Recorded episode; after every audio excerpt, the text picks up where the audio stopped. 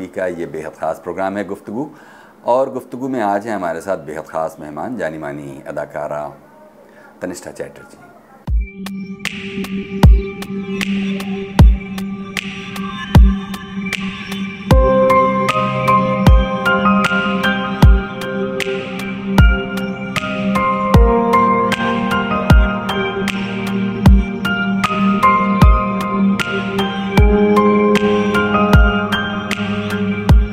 तनिष्ठा चैटर्जी, मामूली दिखने वाली एक ऐसी अभिनेत्री, जिसने अपने गैर मामूली अभिनय से राष्ट्रीय और अंतर्राष्ट्रीय स्तर पर एक खास पहचान बनाई है।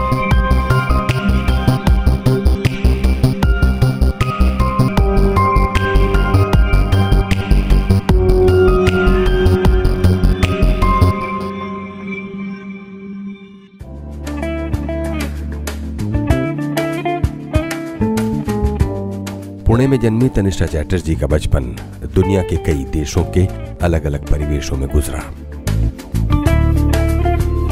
विदेश में काफ़ी समय बिताने के बाद उनका परिवार दिल्ली आ गया।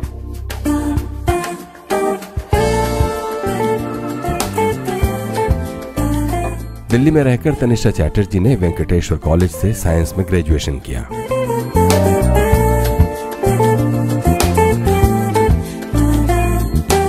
कॉलेज के दिनों में ही तनिष्ठा चैटर्जी की मुलाकात मशहूर थिएटर डायरेक्टर बैरी जॉन से हुई जिन्होंने तनिष्ठा चैटर्जी को एक्टिंग में ही करियर बनाने की सलाह दी। हाय। एनएसडी से ग्रेजुएट तनिष्ठा चैटर्जी ने अपने करियर की शुरुआत 2002 में आई फ़िल्म बस यूँ ही से की।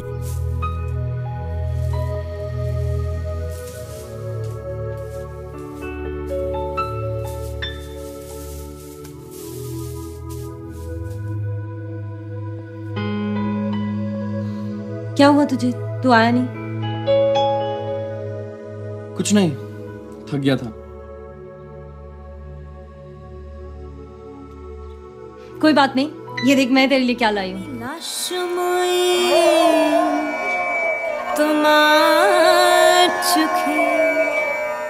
एक के बाद दूसरी फ़िल्में करती हुई तनिष्ठा चैटर्जी 2004 में जब जर्मन डायरेक्टर फ्लोरियन ग्लेनबर्जर की फ़िल्म शेडोज ऑफ़ टाइम में नज़र आई। तो ये फ़िल्म उनकी ज़िंदगी में मील का पत्थर साबित हुई।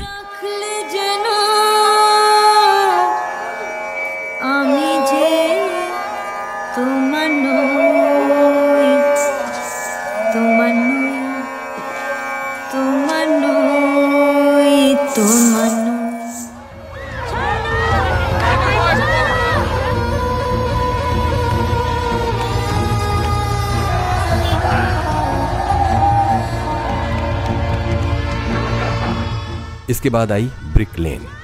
मोनिका अली के नॉवल पर आधारित इस फ़िल्म ने तनिषा चैटर्जी को अंतर्राष्ट्रीय पहचान दी।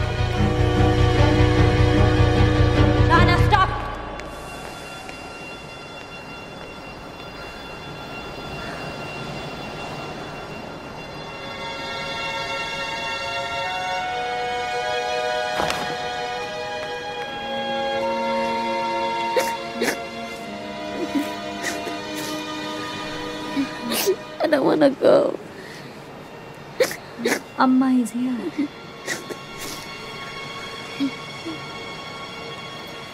Brick Lane के बाद लंदन में ही रहकर तनिषा चैटर्जी ने एक से बढ़कर एक फ़िल्में की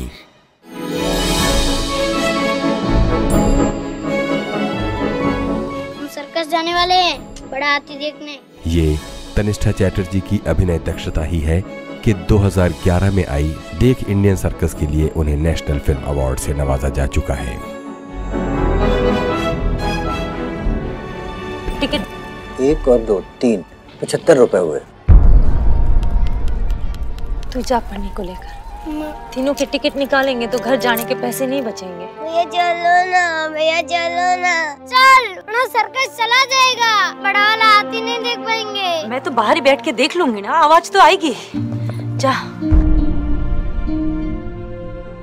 राम करे कहीं, नैना न उलझे, नैनन की।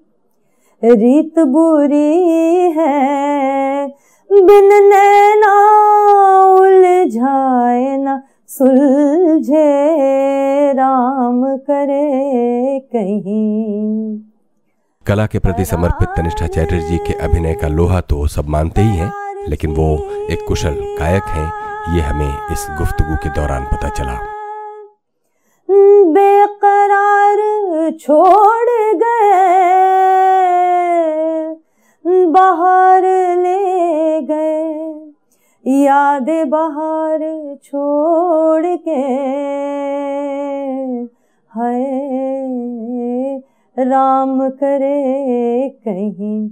नैना न उलझे नैना न उलझे नैना न उलझे राम करे कहीं। दिन भर मटर गश्ती करता रहता है। भैया जब तक घरे हैं अक्षर दो अक्षर पढ़ना लिखना सीख लो। अंगूठा छाप तो नहीं रहेगा ना कम से कम। स्कूल मत भेजो। घरे बैठे बैठे पढ़ लिख के विद्वान बन जाए। मार के तूने किसका भला किया? कजरी मैंने रकला को नहीं मारा। चुप कर! तूने अपना मंगलसूत्र नहीं बेचना पड़ा ना अपने बेटे को उन गुंडों से छुड़वाने के लिए। तो तेरे लिए ये सब आसान है कहना सच तो यह है तू तूने ये सब कभी किया ही नहीं। आसान नहीं है हमारी ज़िंदगी। घर गृहस्थी संभालना ये बच्चों का खेल नहीं। इसे समझी बिजली?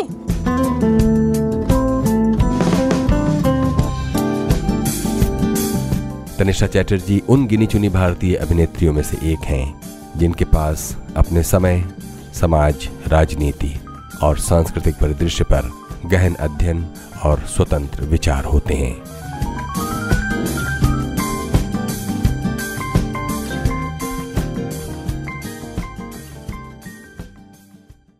बहुत बहुत स्वागत है Tannishtha. Thank you so much हमको बताइए कि इंसान अपने जिस पेशे में आ जाता है, चाहे वो किसी संयोग से या किसी तैयारी से, और जो कि आप आ गई हैं इस काम को करते हुए कौन से ऐसे काम हैं जो आपको लगता है कि छूटे जा रहे हैं, छूटते जा रहे हैं, और इस काम में ज़िंदगी बहुत वक्त ले रही है? ऐसा कुछ नहीं लगता है मुझे कि छूट गया है, क्योंकि मेरी ज़िंदगी तो यही है। और मैं तो केमिस्ट्री पढ़ रही थी और उसके बाद पता नहीं कैसे ड्रामा स्कूल चली गई और फिर फ़िल्मों में आ गई और अम, मतलब आर्टिस्ट बन गई और मुझे इतना मज़ा आता है एक्टिंग करने में म्यूज़िक में और अम, इन सब का जो पैराफर्नेलिया है अलग अलग आर्टिस्ट से मिलने में और इतना ट्रैवल करते हैं हम फेस्टिवल्स वगैरह और अलग अलग देशों के आर्टिस्ट से मिलते हैं। मेरी तो ज़िंदगी ये पूरी है तो मुझे ऐसा बिल्कुल भी नहीं लगता है कि कुछ भी छूट गया है। मुझे लगता है कि अगर मैं ये नहीं करती तो कितना कुछ छूट जाता अगर मैं अपने बहुत सारे दोस्त मेरे जो हैं कॉलेज के जो अभी किसी अमेरिकन यूनिवर्सिटी में पढ़ाते हैं ठंड में रहते हैं और और रोज़ लैब जाते हैं घर वापस आते हैं तो मुझे लगता है कि मैं अगर वो करती तो ये सब छूट जाता। हम्म, हम्म। केमिस्ट्री में आप क्या कर रही थी? मैं ग्रेजुएशन कर रही थी केमिस्ट्री में और उसके बाद मैंने सोचा था कि मैं बायोकेमिस्ट्री पढ़ूँगी या पोल्यूशन कंट्रोल में जाऊँगी पीएचडी करूँगी या फिर एमबीए कर लूँगी जो यू नो एक upper middle class Bengali home में यही लोग सोचते कि म्यूज़िक या गाना या थिएटर ये सब हॉबी है और साइंस जो है वो प्रोफेशन है। तो मैं भी ऐसा ही सोचती थी। फिर मैं एक वर्कशॉप करने गई थी बैरी जॉन सर के साथ। और एक उनके वहाँ से फिर एक मैक्समुला भवन में एक जर्मन डायरेक्टर के साथ मैंने वर्कशॉप किया। जब मैं कॉलेज में ही थी, ऐसे थिएटर करती थी, अंग्रेज़ी थिएटर करती थी और साइड में कभी कभार ऐसे वर्कशॉप्स कर लेती थी। लेकिन ये दो वर्कशॉप्स ने मतलब कुछ बदल दिया मेरे अंदर। और स्पेशली बैरी सर के साथ जो मैंने किया जो एनएसडी में वो कर रहे थे। और मैंने एक समर वेकेशन में किया उनके साथ और बहुत सारे एनएसडी के टीचर्स भी आए थे वहाँ पढ़ाने। उन्होंने सब कहा रे तुम तो परफॉर्मर हो। कहाँ किसी ठंड लैब में बैठ के केमिस्ट्री पढ़ाओगे? ये है तुम्हारी ज़िंदगी। और बिल्कुल मतलब ओवरनाइट सब कुछ बदल गया। और उसके बाद बस मतलब वही सिलसिला चल रहा है। जो ये बैरी जॉन वाला एक्सपीरियंस था या मैक्समुलर भवन में जो जर्मन डायरेक्टर के साथ था इसमें दोनों में ही आप एक्टिंग वाली एरिया में ही एंजॉय कर रही थी या कुछ और भी एरियाज़ थे? एक्टिंग वाले एरिया में और क्योंकि मैं गाना गाती हूँ तो हमेशा हर डायरेक्टर जब भी उनको पता चलता है कि आप मतलब गा भी लेते हैं तो मुझे हमेशा ऐसा ही रोल मिलता है जहाँ मैं थोड़ा बहुत कुछ गा भी लेती हूँ। तो अम, जो भी ये प्लेज मैंने किए उस उस दौरान मतलब कॉलेज में भी जो करती थी एमेचर थिएटर ऐसे तो उसमें हमेशा गाना भी गा देती थी। सो एज अ परफॉर्मर बहुत मज़ा आ रहा था। और मुझे ऐसा लगा कि एक डिलेमा तो थी क्योंकि मैं साइंस की अच्छी स्टूडेंट थी।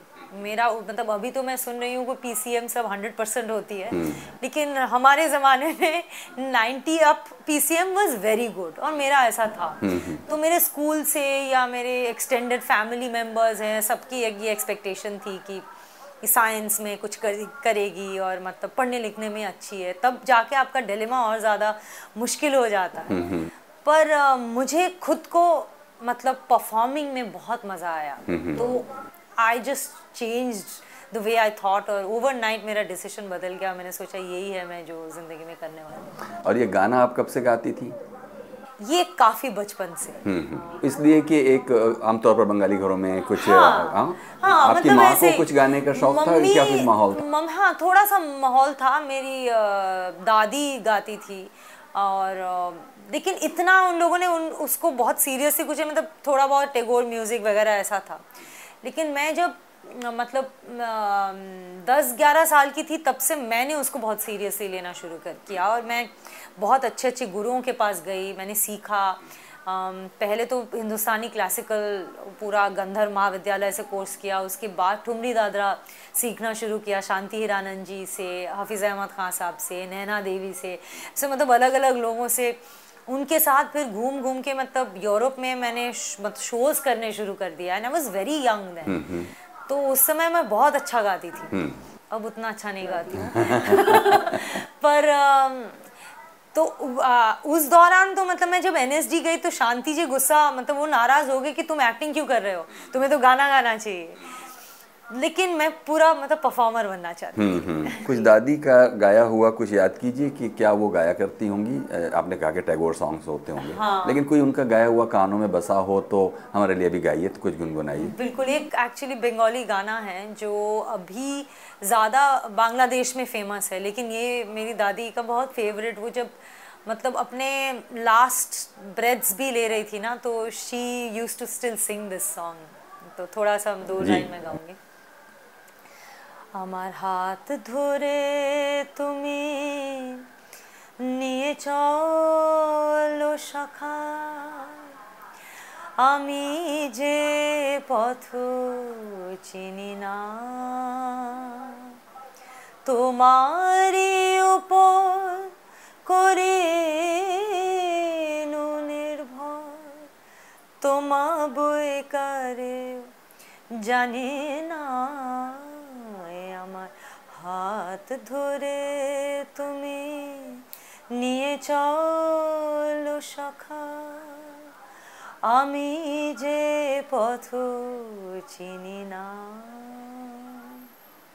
हाँ तो हम अपने अ, देखने वालों के लिए शायद ये अंदाज़ा लगा सकते हैं कि इस गाने में उसे रास्ता मालूम नहीं है और वो चाहता है कि उसको कोई राह हाथ पकड़ तो के। बंगाली बिल्कुल समझ में आती है। ओह माय गॉड मुझे लगा आप कहेंगे आप जरा दर्शकों के लिए बताइए कि अब इसका मतलब बहुत सुंदर गाया आपने बहुत अच्छा। तो ये नेशनल स्कूल ऑफ़ ड्रामा आने से पहले गायकी वाली दुनिया आपकी काफ़ी रमा दमा थी। बिल्कुल हाँ? बिल्कुल बिल्कुल। अच्छा। और मुझे लगता है कि मेरा मतलब एक्चुअली एनएसडी में मैं जब एंट्रेंस एग्ज़ाम के लिए गई थी तो रॉबिन सर थे रॉबिन दा। रॉबिन दास, हाँ। उन्होंने तो मतलब अ, मतलब ऐसा मुझे उनके वर्कशॉप में ऐसा लगा कि मुझे कुछ नहीं आता मुझसे कभी कुछ नहीं होगा। लेकिन मुझे लगता है एडमिशन मेरा गाने की वजह से हुआ था। मतलब I use to sing very well at that time और जब मैं फ़र्स्ट ईयर में एनएसडी में थी तो फ़र्स्ट ईयर में हर प्ले में मुझे गाना लोगों ने गवाया।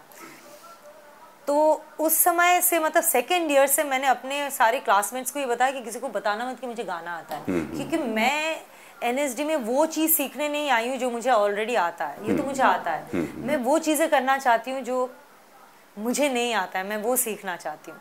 सो सेकेंड और थर्ड ईयर में I made a conscious choice कि कोई भी ऐसे कैरेक्टर ना कर मतलब मैं गाना प्ले जो गाना वो मेरे लिए बहुत आसान है। हाँ हाँ हाँ। तो एनएसडी में फिर पढ़ाई आखिरकार पूरी हो ही जाती है तो आपकी भी हो गई। होगी। फिर लेकिन आप बम्बई कैसे आई? बम्बई में एक्चुअली अगेन एक music group it was India's first girl band Teer करके। और फारूक ढोंडी साहब थे जो बहुत बीबीसी चैनल फोर हाँ वाले, जी हाँ जी हम्म। हाँ, जो बहुत फ़ेमस राइटर भी हैं। और वो कुछ मतलब कर रहे थे इस ग्रुप के साथ। एंड उन्होंने मुझे एक पार्टी में दिल्ली में वो मिले और वहाँ पे मेरा गाना सुना और उन्होंने कहा कि, Tannishtha you sing so well और हम लोग ऐसे कुछ गर्ल बैंड का सोच रहे थे। And somebody told me you're also a trained actress so we thought that इस गर्ल बैंड के साथ हम कुछ पिक्चर भी बनाएँगे देव बेनेगल डायरेक्ट करेंगे। मतलब कुछ ऐसे आइडियाज़ थे so why don't you come to Bombay so on उस दौरान जुलेखा अलाना जो अलकाजी साहब की ग्रैंड डॉटर है, वो बहुत अच्छी दोस्त है मेरी और वो एक प्ले भी कर रही थी यहाँ पे अलांस फ्रांसिस के साथ। और मुझे वो लेना चाहती थी।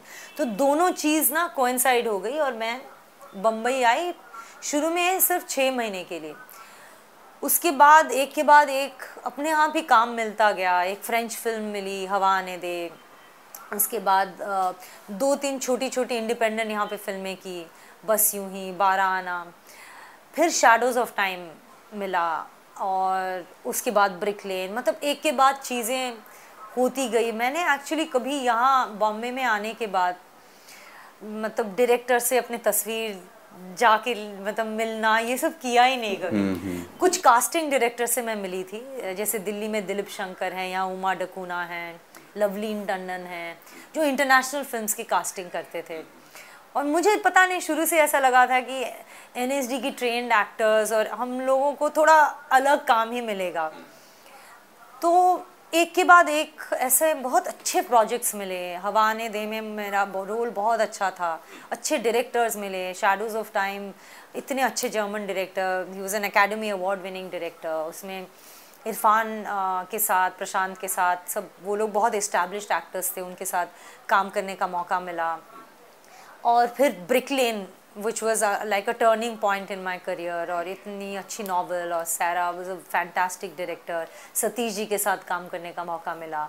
फिर ब्रिकलेन के बाद मैं लंदन चली गई पाँच साल के लिए and I started working a lot there और यहाँ पे भी कुछ फ़िल्में की मैंने देव बेनेगल के साथ किया काम मैंने रोड मूवी में देख इंडियन सर्कस जिससे मुझे नेशनल अवार्ड मिला। तो I don't know just one thing to the other I never actually went and told people कि लुक माई आई एग्जिस्ट मेरी तस्वीर देख लो। मुझे ऐसा लगता था कि मेरी तस्वीर देख के मुझे कोई क्यों कास्ट करेगा? अगर इफ़ इफ़ दे और यहाँ पे मुझे लगता उस ज़माने में इतने अच्छे कास्टिंग डायरेक्टर जैसे अभी हनीत रेहान है मुकेश है यू नो सहर लतीफ़ ऐसे लोग थे नहीं। तो वो ऑडिशंस भी कुछ खास ऐसे होती नहीं थी। सो आई नेवर वेंट मैंने ये अपने आप ही होता गया सब कुछ क्योंकि देखिए आपकी कहानी कुछ इस तरह की है जिसमें आ, काम आपको काम की वजह से मिलता है बिल्कुल। तो आप शायद इस बात के लिए एस्पायर भी नहीं कर रही होंगी कि जो so called main actress league है उसमें दौड़ा जाए हाँ. क्योंकि आपको बहुत क्वालिटी काम मिल रहा था हाँ. जिससे आप सेटिस्फाइड थी इसलिए चाहे वो आपका कॉम्प्लेक्शन हो आपका जो ओवरऑल जो प्रेजेंटेशन हो सकता हाँ. है उसको लेकर आप कभी शायद कॉन्शियस नहीं हुई होंगी नहीं और अम, मेरे मतलब मेरा upbringing has been very liberating क्योंकि मैं बचपन में मैं पुणे में पैदा हुई उसके बाद हम लोग बाहर रहे कुछ साल आउट ऑफ़ इंडिया फिर दिल्ली वापस जब आए मेरे मम्मी पापा या मेरे घर पे मुझे कभी जबकि मेरी बहन गोरी और लंबी है और कभी मुझे ये फीलिंग नहीं हुआ कि you know I have a problem with my skin tone और एनीथिंग लाइक दैट अभी तो इस चीज़ को लेकर इतनी बातें होती है and I also walked out of a show because they commented and everything कि लेकिन मैं जब उस शो में गई तो मुझे एहसास हुआ कि 2016 2017 में भी लोग ऐसा सोचते सोचते हैं। सोचते हैं। मैं जिस वर्ल्ड में रहती हूँ, वहाँ कभी मतलब मुझे ऐसा लगा ही नहीं है। तो जबकि ऑब्वियसली आई नो कि फेयर एंड लवली के भी एड्स होते हैं और ऐसा सिर्फ़ एड्स में ये नहीं कहा जाता आपसे कि आप खूबसूरत नहीं हो अगर गोरे नहीं हो लेकिन आपको नौकरी नहीं मिलेगी आपकी शादी नहीं होगी। मतलब हर चीज़ तो मैं तो ये कहना चाहती हूँ कि मैंने आज तक मतलब मेकअप भी कभी गोरा नहीं किया लेकिन मुझे सब कुछ मिला। So I think that's like it's it's really मतलब ऐसा नहीं है और ऐसा होना भी नहीं चाहिए। बिल्कुल। जिस तरह की फ़िल्में आप करती हैं उसमें ऐसा लगता है कि स्क्रिप्ट को बहुत आप केयरफुली पढ़ती हैं और तब चुनती हैं हाँ। कि उसमें आप करेंगी या हाँ। नहीं करेंगी। तो ये भी एक बड़ा पेशेंस का काम है कि कई बार होता है कि नहीं ब्रीफ बता दो, मेरा वाला पोर्शन बता दो ओवर- मतलब एक जनरल आइडिया दे दो, फिर आपको लगता है कि आपका इंपॉर्टेंट कोई रोल है तो आप हाँ या ना कर देते हैं। इस एक्सरसाइज को करने में तो काफ़ी अपने आप को सेल्फ डिसिप्लिन करना होता है और एक पेन लेना होता है। आपका क्या एक्सपीरियंस है इसमें फ़िल्में चुनते हुए? शुरू शुरू में तो चॉइस नहीं थी लेकिन बहुत अच्छे प्रोजेक्ट्स आए और लीड रोल्स आए प्रिंसिपल रोल्स आए। अभी मुझे ऐसा लगता है कि कभी कभी ऐसी भी स्क्रिप्ट्स आती है जो स्क्रिप्ट्स अच्छी हैं। लेकिन मुझे जो रोल ऑफ़र किया जा रहा है वो मैंने पहले कर रखा है उस टाइप का कुछ। तो फिर मुझे वो एक्साइट नहीं करती है। um, कभी कभी ऐसे भी फिल्म्स आती हैं जहाँ पे मैं स्मॉलर रोल चूज़ करती हूँ क्योंकि वो मैंने किया नहीं है। पहले से लायन करके एक फ़िल्म आई थी अभी हॉलीवुड की फ़िल्म है। और वहाँ पे जब मुझे गार्थ ने ऑफ़र किया role it's not a very long piece लेकिन मैंने कभी नेगेटिव रोल नहीं किया।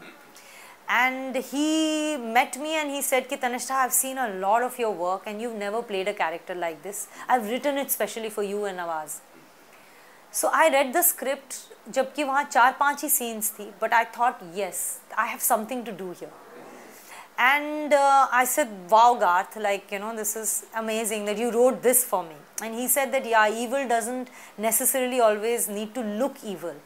And I want you to explore that side of yours which has become evil, you know, through this character. And I thought that, Ye mujhe kabhi koi देता नहीं and I want to do it so अभी मुझे like you know I want to do different kind of things जो जो मैंने नहीं किया. है that's what's exciting me right now वो क्या है जो आपने नहीं किया, इस पर बात करेंगे. अभी एक छोटा सा ब्रेक ले लेते हैं. अभी वक्त है छोटे से ब्रेक का. ब्रेक के बाद हाजिर होते हैं और तनिष्ठा चैटर्जी के साथ ये बातों का सिलसिला आगे बढ़ाते हैं।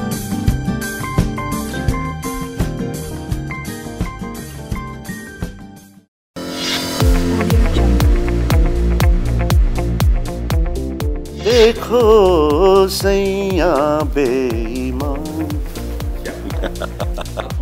है जी मनुष्य जन्म को पाए के फिरा चौरासी फेर मन से आके बोलो हम देहाती आता। पूरी बदन ऐसे कांपता था वो वो जो थिएटर की जो पहली एंट्री होती थी। कुछ चीज़ें हासिल करने के लिए किसी कोई शॉर्टकट नहीं होता है। ज़बरदस्त पैशन होना बहुत ज़रूरी है। अम्मा मैं कैमरामैन बनना चाहता हूँ। तो मेरी दादी को ना बड़ा झटका लगा। उन्होंने बोला बताओ ऐसे दिन आ गए कि हमारे बच्चे अब शादी शूट करेंगे। पीयूष भाई के जैसा एक्टर होने में मुझे बहुत प्राउड महसूस होगा पर उस लीग का एक्टर बड़ा डेंजरस कोट है। मैं उससे बचना चाहूँगा। फ़ैशन में है कोई चीज़ या सब लोग कर रहे हैं इसलिए मैं करूँ। ऐसा मैं नहीं समझती और ऐसा मैं मानती नहीं हूँ इसलिए करती नहीं हूँ। बहुत बहुत शुक्रिया इरफान साहब। मैं तो हमेशा से आपका प्रोग्राम बहुत देखता हूँ, मुझे बेहद पसंद है और मैं इस इंतज़ार में था कि शो पे आऊँ, आपसे मुलाकात हो। नए मेहमान, नए बयान।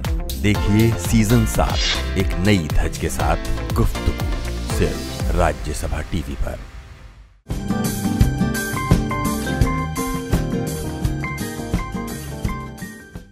स्वागत है एक बार फिर से। प्रोग्राम है गुफ्तगू और गुफ्तगू में तनिष्ठा चैटर्जी हैं आपके साथ जो आपकी एक पसंदीदा अभिनेत्री हैं। फ़िल्म मेकिंग का जो कल्चर अपने यहाँ है मतलब ख़ास तौर पर उसको और प्रिसाइसली कहें हाँ। कि सेट पर जो माहौल होगा या जो एक तीस दिन चालीस दिन का शूटिंग शेड्यूल होगा अपने यहाँ। और जो इंटरनेशनल फ़िल्मों में, दोनों में क्या आप बेसिक फ़र्क जैसा देख पाती हैं? यहाँ पर काम भी करती हैं, आप वहाँ पर भी काम करती हैं और दोनों में इक्वल ईज़ के साथ करती हैं, लेकिन दोनों के फ़र्क को अगर आप कभी बताना चाहें तो कैसे बताएँ? वैसे तो डायरेक्टर मतलब from one director to the other अलग हो जाता है मतलब ऐसा नहीं कि वहाँ एक ही ढंग से काम होता है, यहाँ दूसरे ढंग से काम होता है। और अगर मैं ऑस्ट्रेलिया में काम कर रही हूँ, वहाँ अलग होता है, अमेरिका में कर रही हूँ तो अलग होता है। वहाँ पे भी ऐसे डिफरेंसेस आती हैं। तो और क्योंकि वहाँ पॉपुलेशन कम है दैट्स वाई एक काम जो है वो थोड़ा मल्टीटास्किंग होती है। तो यूनिट हमेशा छोटा होता है। तो एक बहुत मज़ेदार एग्जांपल है जब मैं एना कारेनिना शूट कर रही थी। तो वो एक बहुत बड़ी मतलब फ़िल्म है पीरियड ड्रामा है। बड़े हॉलीवुड स्टार्स के साथ जूड लॉ कियरा नाइटले जो राइट की फ़िल्म है it's a different scale it sixty million dollar film और मैं शूट करने गई तो तीस लोग चुपचाप ऐसे काम कर रहे हैं। मुझे लगा था कि पता नहीं क्या होगा, इतने बड़े बड़े मतलब सेट्स वगैरह तो थी but you know I didn't feel that it's huge but when I saw the film it has that scale और exactly at the same time I was shooting a small film call Monsoon Shootout in Bombay जो under one million dollar की film थी और वो sixty seventy million dollar की film थी। तो वो ख़त्म करने के बाद जैसे ही मैं बॉम्बे पहुँची और यहाँ आते ही सेट पे मैं गई माइक पे चीख रहे हैं लोग, ये ये हो रहा है, वहाँ वो नहीं हुआ। And there two hundred people working ऐसा लगा कि अब हो रही है shooting so that's the difference I think that we as a culture celebrate everything तो हम लोग हर चीज़ में मतलब ऐसा वो लोग बहुत ऐसे ऐसे मतलब काम के वक्त सिर्फ़ काम करते हैं। um, जब ब्रिकलेन हम शूट कर रहे थे तो सतीश जी ने तो बहुत यहाँ पे काम कर रखा था and that was his first project तो वो हमें जैसे लंच um, ब्रेक uh, देते थे।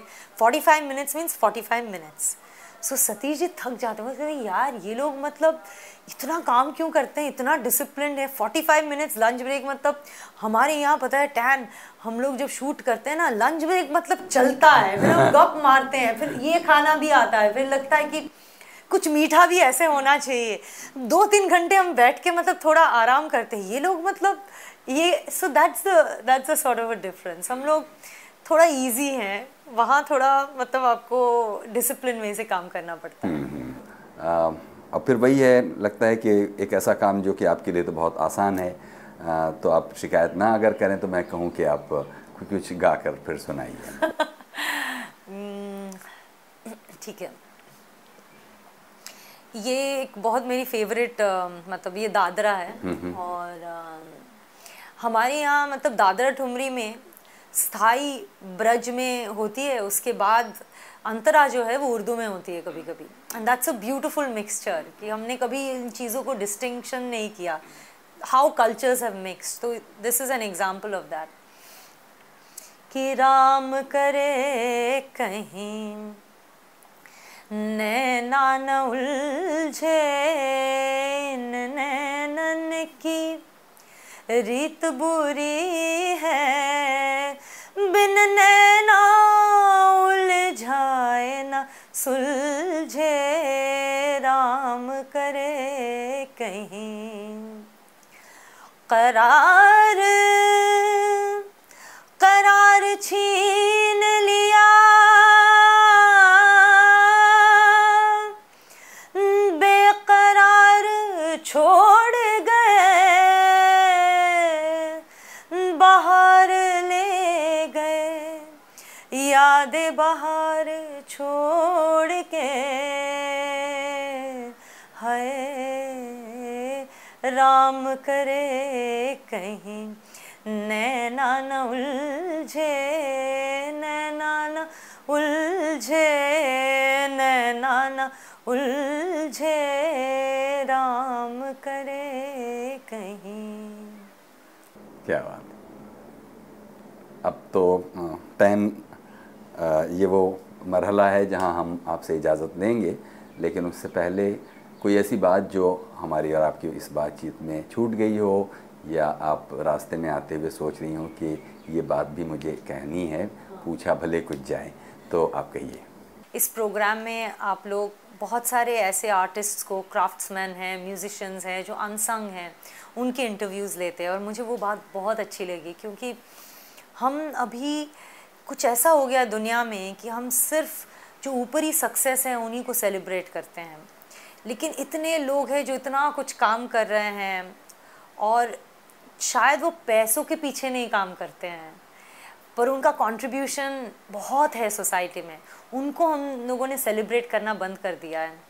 तो मुझे ये बात बहुत अच्छी लगी कि गुफ्तगु के यू नो तहत एंड इसके थ्रू आप ऐसे लोगों को भी सेलिब्रेट कर रहे हैं। ये बहुत बहुत अच्छी बात है और I think for a healthy society for a good society ये बहुत एसेंशियल है और ये हमारी रिस्पॉन्सिबिलिटी है. And so I am happy that I am also a part of this this show today thank you very much thank you very much ये थी Tanishtha Chatterjee programme गुफ्तगु में. कुछ कहना चाहते हो आज के इस एपिसोड के बारे में तो हमें ज़रूर लिखिए. Feedback dot R S T V at Gmail dot com पर.